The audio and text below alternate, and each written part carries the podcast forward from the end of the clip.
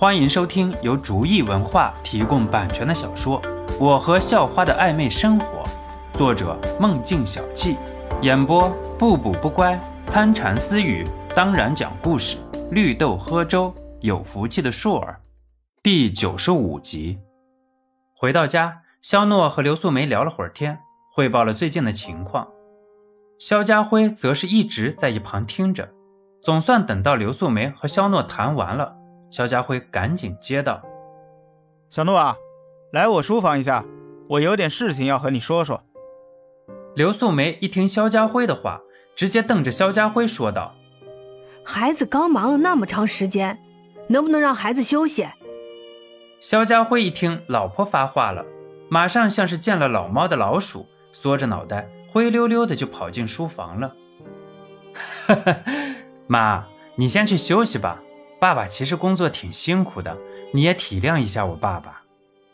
肖诺则是劝道：“儿子就是比老公贴心。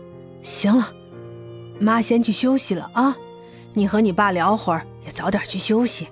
告诉你爸爸也早点休息吧，别天天熬夜工作了。”刘素梅说道。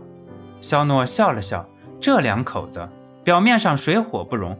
其实还是互相牵挂着的。肖诺先是把刘素梅送回房间，然后走进了肖家辉的书房。哼，爸，我妈就是一刀子嘴豆腐心，你别想多了。肖诺笑呵呵地说道。肖家辉皱了皱眉头：“废话，你老子和你妈认识的时间比你长。”哈哈哈哈。然后两个人都笑了起来。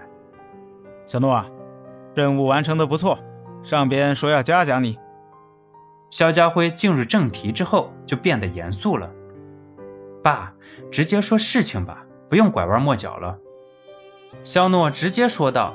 肖诺明白，要是就是说要嘉奖的话，可以在刘素梅面前直接就说，没有必要专门叫到书房里谈。好，肖家辉也是赞扬了一句。平时在神秘调查局的时候。肖家辉可不喜欢这么磨磨唧唧，不过怕肖诺承受不了。现在看来是自己多虑了，自己的儿子长大了。直接说正题，这次任务你也看到了，他们有很多超越我们这个时代的科技，不知道你能不能解决？我也不知道他们到底拥有什么样的科技，我能做的只是见招拆招，更多的可能是我这次运气比较好。可能下次啊，我也办不到了。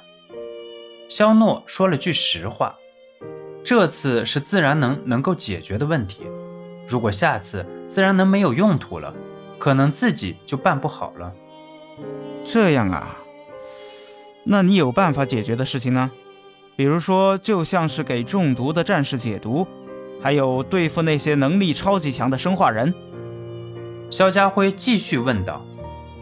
治疗的话，我只能想一下有没有什么办法。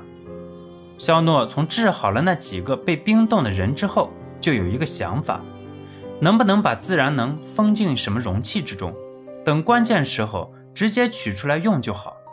不过后来忙起来就忘记了，现在该想想了。那些生化人很强大，不过你们不能用枪之类的武器吗？直接打死不就好了？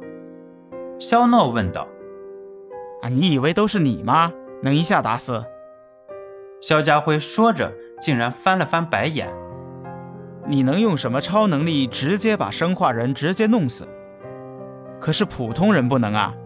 他们似乎只要是没死绝了，就还有攻击力。有一次很夸张的，都炸掉一条腿了，还能单腿蹦过来，最后还把一个队员的胳膊给打断了。”肖家辉说的时候。还带着一种很诧异的表情，肖诺越听也是越觉得心惊，一条腿都断了，还能把人家的胳膊给打断了，这太不可思议了。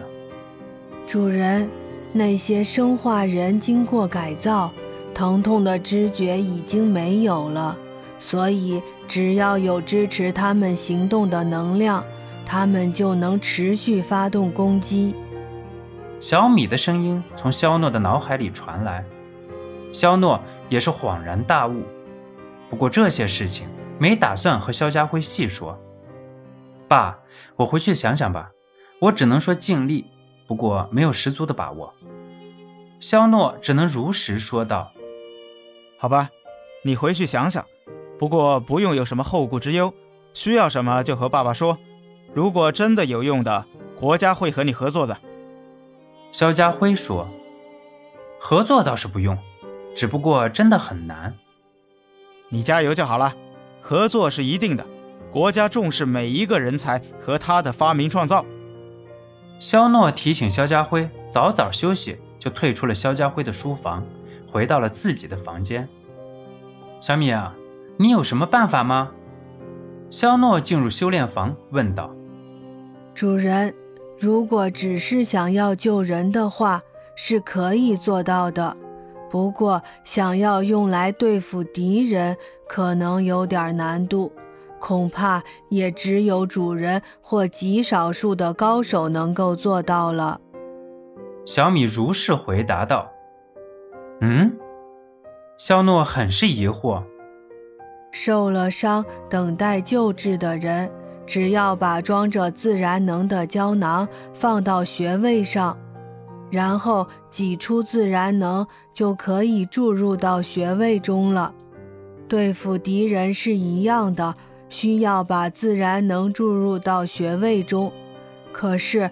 敌人不会站在那里等着，所以只有主人这种能够在速度上战胜敌人的人，才能够准确制敌。